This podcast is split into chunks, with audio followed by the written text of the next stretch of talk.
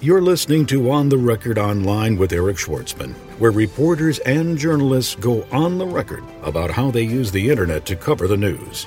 For the latest trends, tips, and tactics on how the web shapes popular opinion, subscribe to our RSS news feed or visit us online at www.ipressroom.com.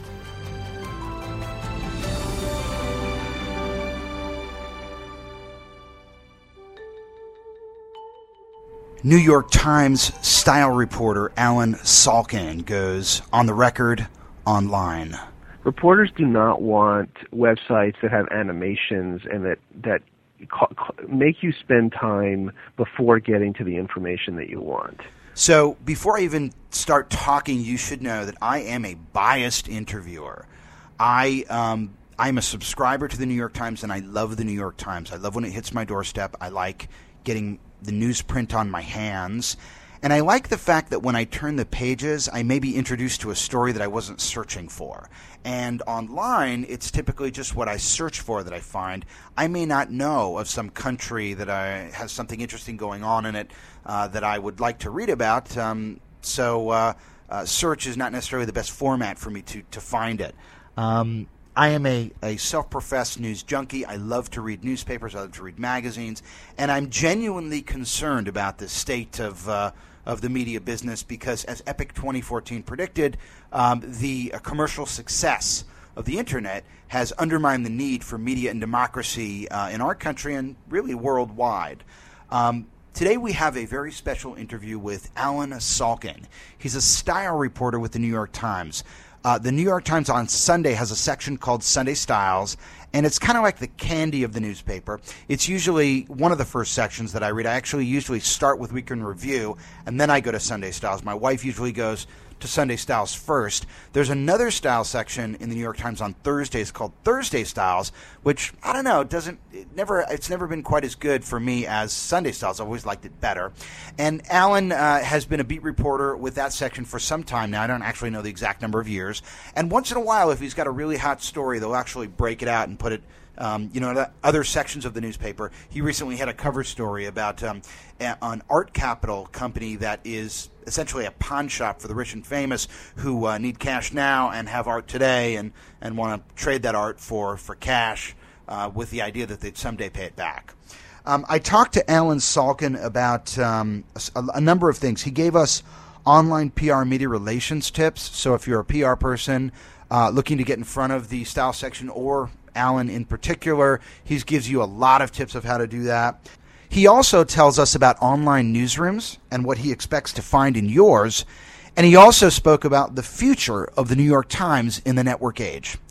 All that and more after this. Can you upload press releases and manage the media contact information in your online newsroom? Or are you still relying on someone else to do it for you?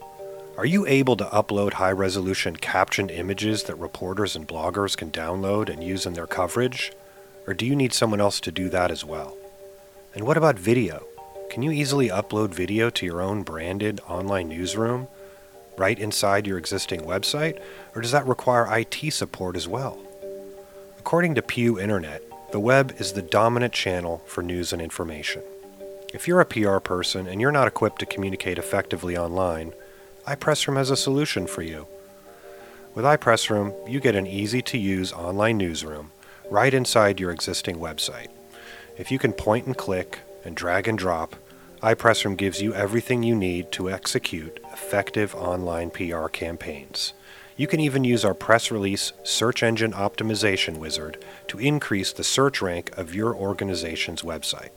To find out more about our online newsroom management solution, or for a free 60 day trial of our online newsroom SEO wizard, tweet me at Chris Bechtel, which is B E C H T E L, or send email to info at ipressroom.com. Allen Salkin, New York Times style reporter, thank you so much for joining us. My pleasure, Eric Schwartzman. I want to start with uh, uh, just a little overview of uh, the best way for a PR person to break through to you. Because obviously, there's a lot of people sending you information. J- just on a sheer volume basis, how many pitches would you say you receive a day? I probably get about four a day, and most of them. It, it started getting more intense recently because I was put on some PR trade list with my email. In terms of um, media that you're paying attention to, what are your favorite magazines, favorite newspaper columnists, favorite TV shows?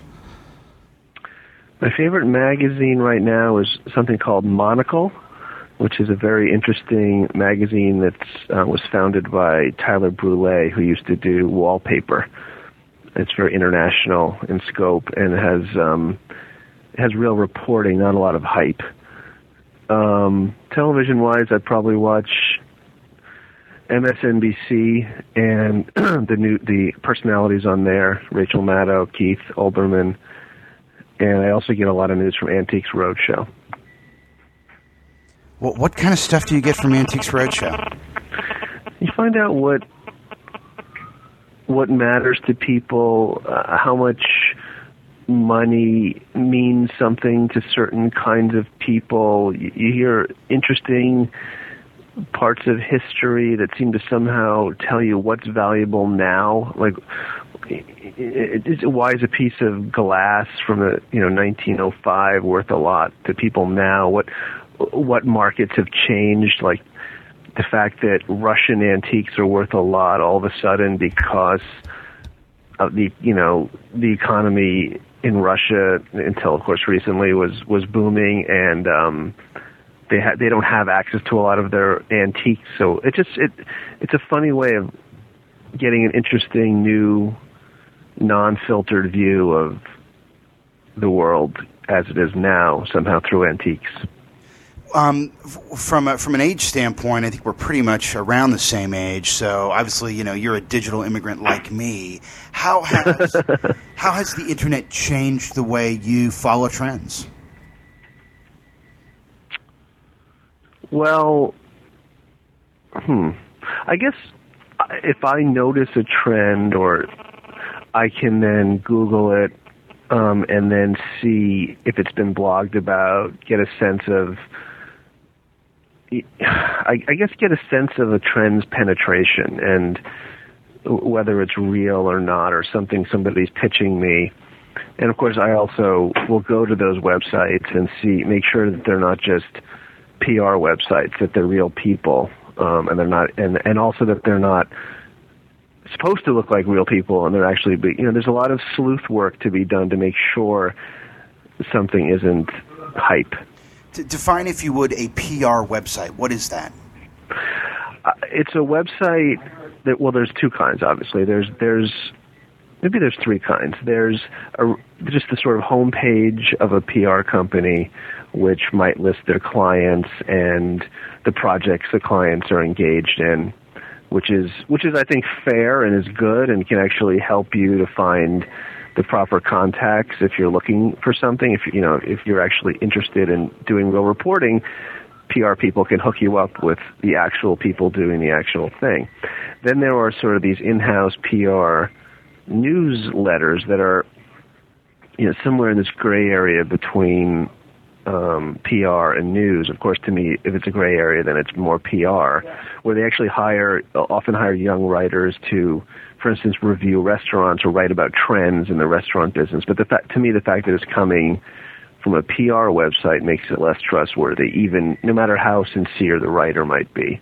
Although, the, you know, sometimes there's real information on there that can lead you to follow up and, and look somewhere else. But it's rare that I would actually call the PR company based on what's in their that kind of newsletter. And the third kind, I think, is you know a Facebook page or a a website that's supposed to look like it's a regular person who's not in the PR industry, you know, blogging about some new trend or something that interests them, or um, you know, as if they've set up an organic Facebook page, but it's actually um, sort of a front, a fake that's been set up by a PR company to hype something. And those, I don't think, I, you know, I just have an aversion to things that aren't straightforward. When you say fake, I mean, are these people basically launching these Facebook pages without saying, "Hey, I am a PR person and I work yes. this company"? Yes, and to me that's that's right. And to me it's the same thing as like these street teams. Like if a movie's coming out and a PR company hires like a stealth marketing team to walk around a hip neighborhood, um, like in Williamsburg, and dressed as like Batman characters, and they're like, you know, promoting drinks at a bar or something. It, they're just trying to like stir up word of mouth, and uh, maybe it's because I'm, I'm a Generation Xer and I just hate the co-opting of the organic by the marketers, but um, it just turns me off. When you go to a web page, be it a blog or a Facebook page or what have you, and it if it was a PR person and they were upfront about the fact that they were a PR person, would you pretty much just disqualify them on the basis of their occupation? Or at least have a bias against them because they are in PR? Uh, hmm. I, w- I would have a bias, but I don't think it would be completely damning. I think I would I would look to see. I might actually still call the PR person and say, you know, ask the question: Is this real? And can you prove it? You know, whatever it might be. I, I wouldn't immediately disqualify it. No. So you had a story uh, in Sunday Styles on Snuggies, these blankets. They're also um, also sort of I guess ponchos with arms. Yeah. Um, I, am I'm, I'm interested to know what role the internet played in qualifying that story. Did you go to the website of the company that made the blankets? I did go to that website, and they had a something I always recommend and that I do when I whenever I set up a website that I'm trying to promote something.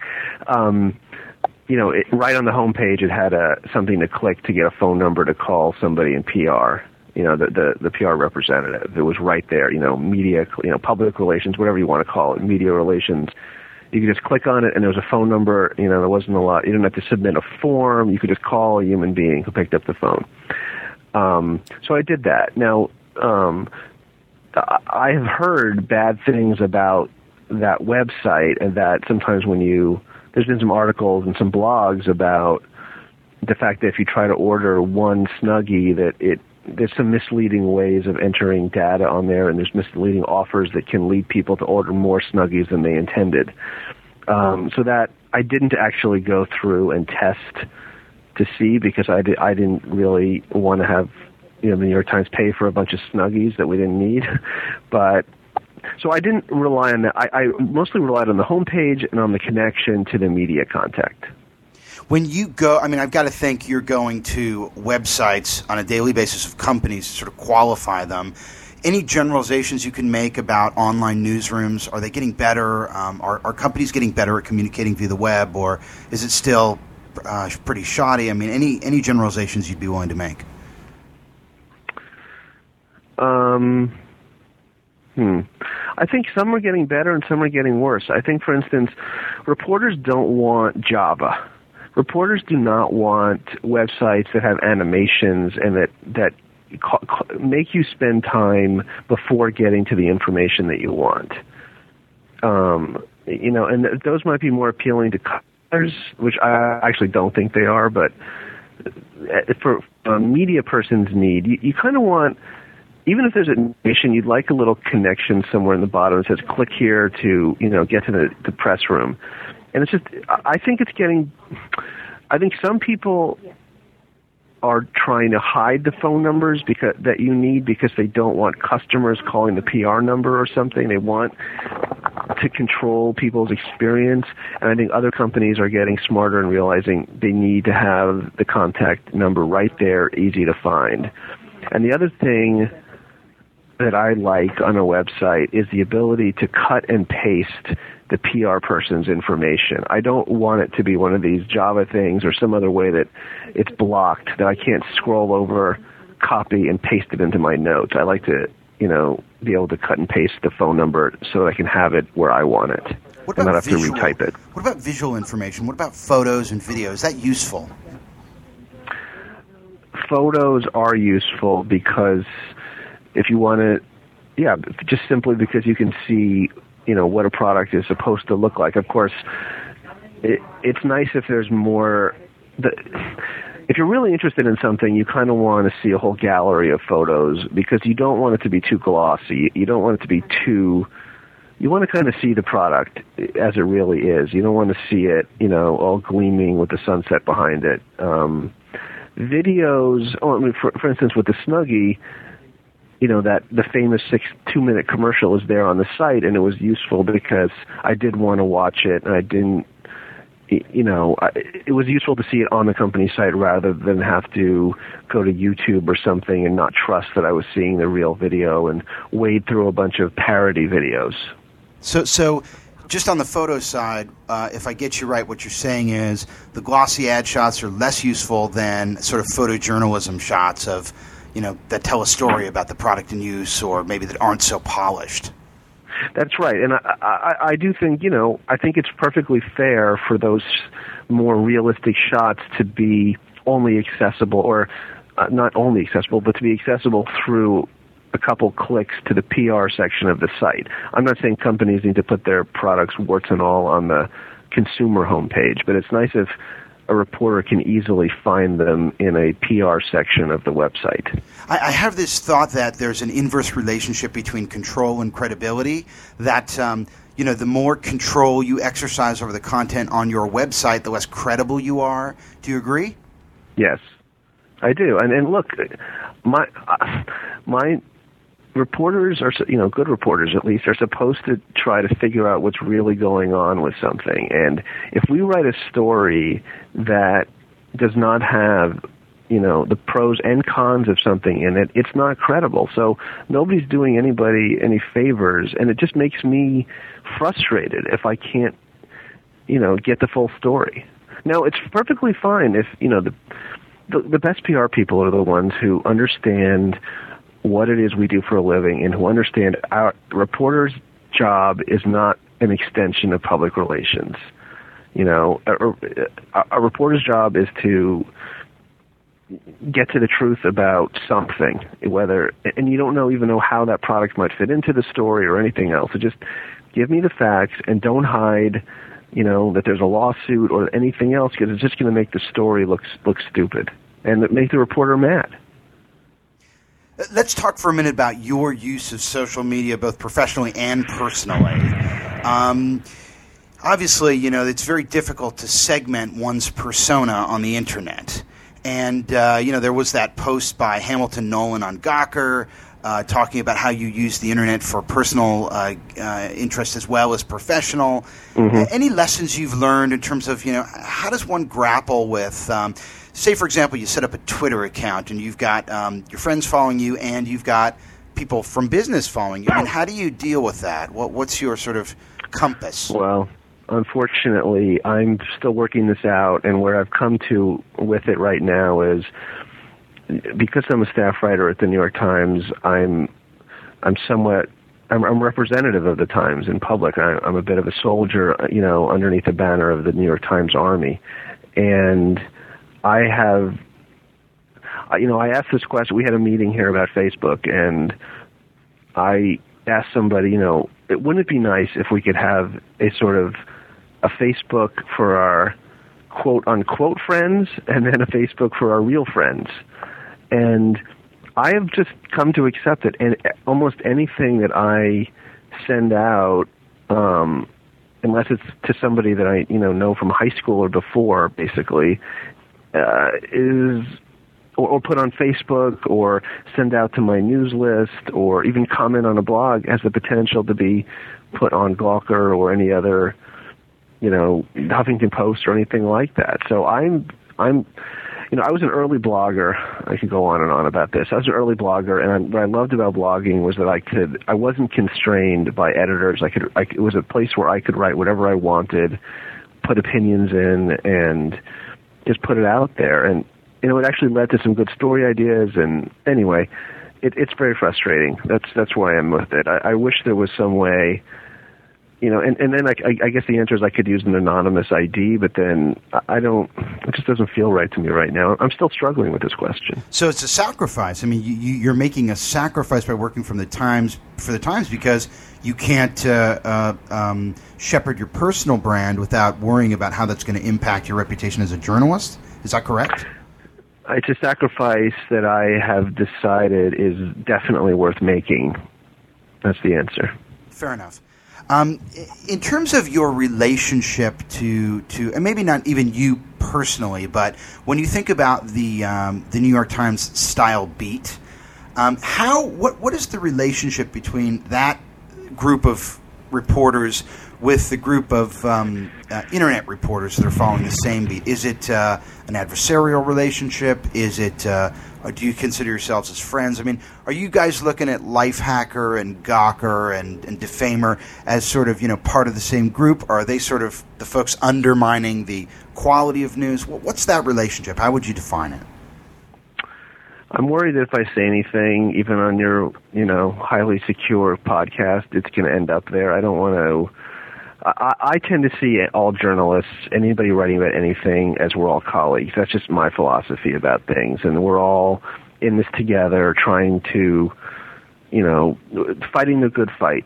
You know, and I believe the more conversation about something, the the better results for society. So, you know, I, I I will send often send personal emails to people who blog about stories of mine and just in, in very you know nice ones. And I just see us all on the same team. And um, I might have you know I certainly think that some people in the world don't understand that there's a difference between actually doing reporting and commenting about others who do reporting. And no matter how light or heavy that reporting might be, it, it's it's that's the real work is to, dig up the new facts, and you know it, it feels like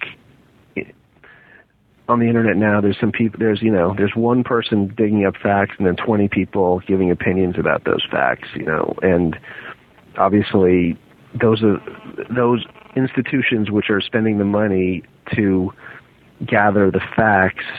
It would be nice if they could get enough revenue to continue that enterprise.